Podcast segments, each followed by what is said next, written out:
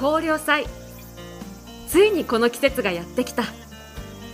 自主自立をモットーとし学校行事が盛んでお祭り好きな河野台高校の文化祭。3年生のクラス演劇や12年生の飲食や縁日などさまざまな催しが開催され来場者数も数千人に上る。我が校最大のイベントだ。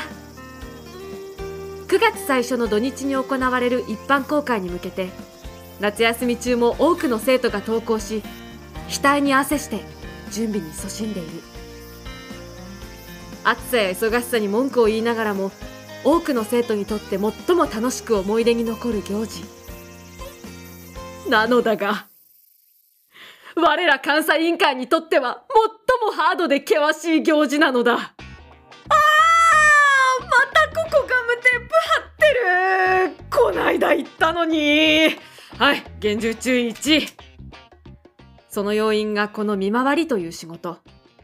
河野台において司法のポジションを担う監査委員会は各団体が規約を守って準備しているかどうかをチェックして回らなければいけないのだ。全校生徒が帰った後に。はあ。どうかしたんですか？ああ武田君。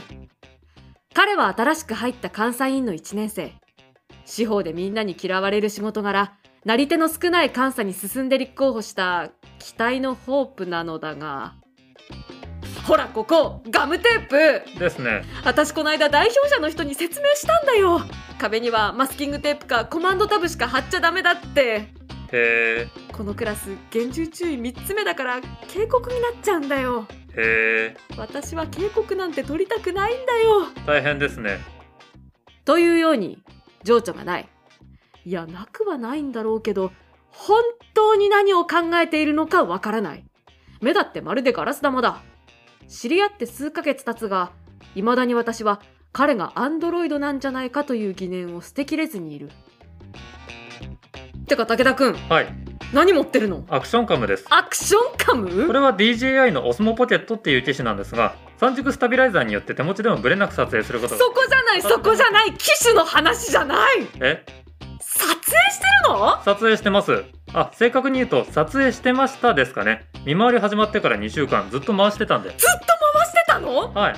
先輩何も言わないから気づいてるんだと思ってました。うん。武田くんまずかったですか？いやまず。うんまずくはないんだけど。すみません。見回りなんて業務をするなら記録するのが当然だと思ってました。後で団体側と言った言わないを避けるためにも証拠は保全しておくべきだと思いますしあもちろん各団体の生徒のプライバシーに関わるようなものは映さないように気をつけてます。いやうん。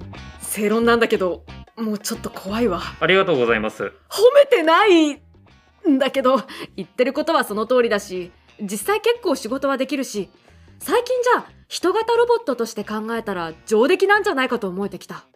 むしろ撮影機材を手に持っていることすらあ目に内蔵されてるわけじゃないんだって思えてアンドロイド味が減るよね。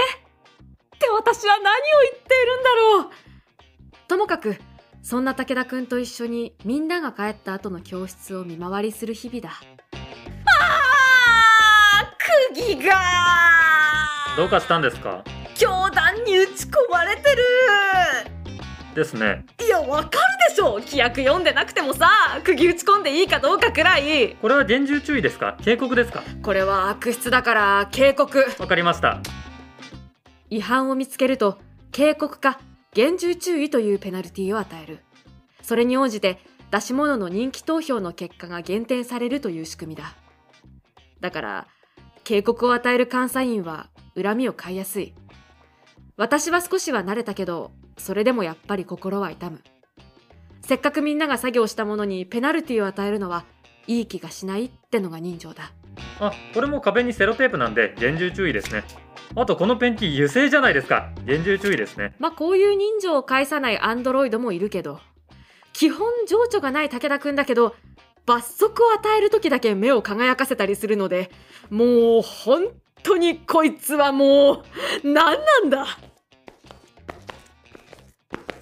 武田くんはさはい。こういう見回りとか警告とかってしんどいなーって思ったりしないの？思いますよ。あ思うの？はい。本当に？はい。思うんだ。だってこれ3学年24クラスと部活も合わせたら30団体以上いるわけじゃないですか。毎日監査と文化祭実行委員だけでチェックするのってマンパワーが不足してません？あ労力の方ね。あとは時間的にも。最終下校までには終わらせなきゃいけないしかといって一般の生徒が下校してからじゃないといけないし時間足りないですよね。いやうんまあ時間の話でもなくて。それで僕思ったんですけど各参加団体の生徒みんながチェックすればいいんじゃないですかね。どういうこと？え自分で自分のクラスの見回りをするってこと？っていうか、うん確かに私もそこでみんなが正直に自分のところをチェックしてくれるってのが一番いいと思う。でもね。あそんな性善説とかじゃなくて総合監視です。相互監視？はい全校生徒が他の団体が違反していないか目を光らせ合うんです待て待て待て待てだってみんな自分のクラスが投票で1位になりたいわけじゃないですか。で、警告や厳重注意があると減点されるわけですよね。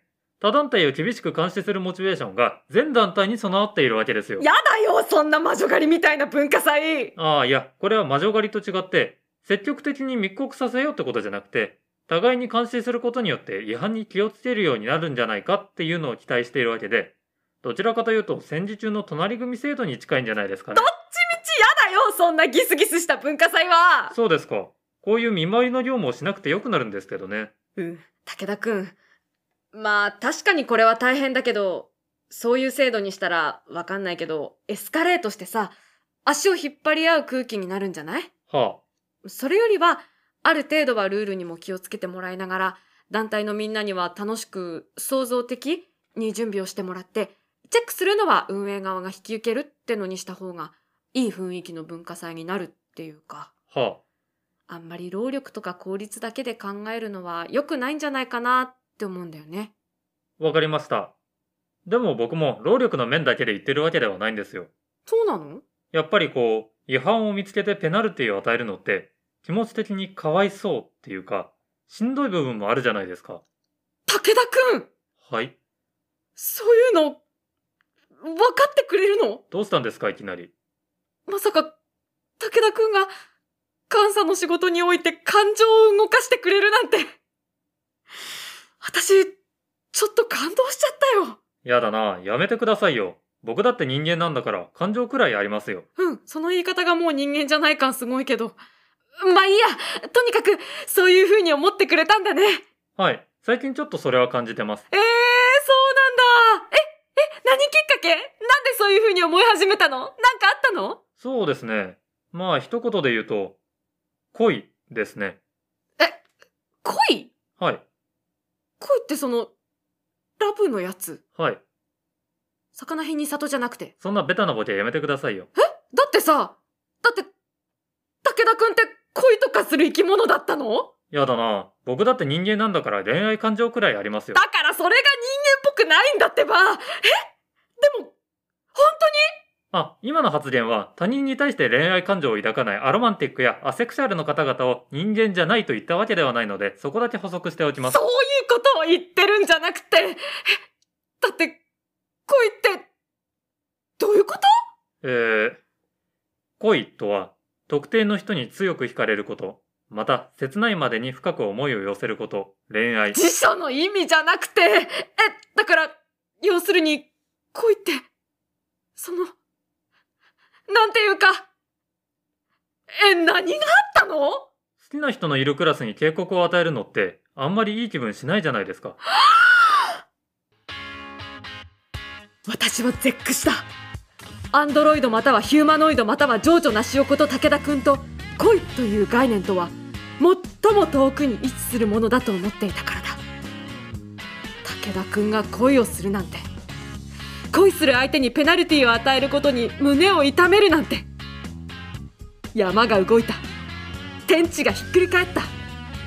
私は監査委員長になって以来12を争うほどの衝撃を受けていた。そしてそんな武田くんの恋が大きな事件に発展することをこの時の私は知る由もなかった。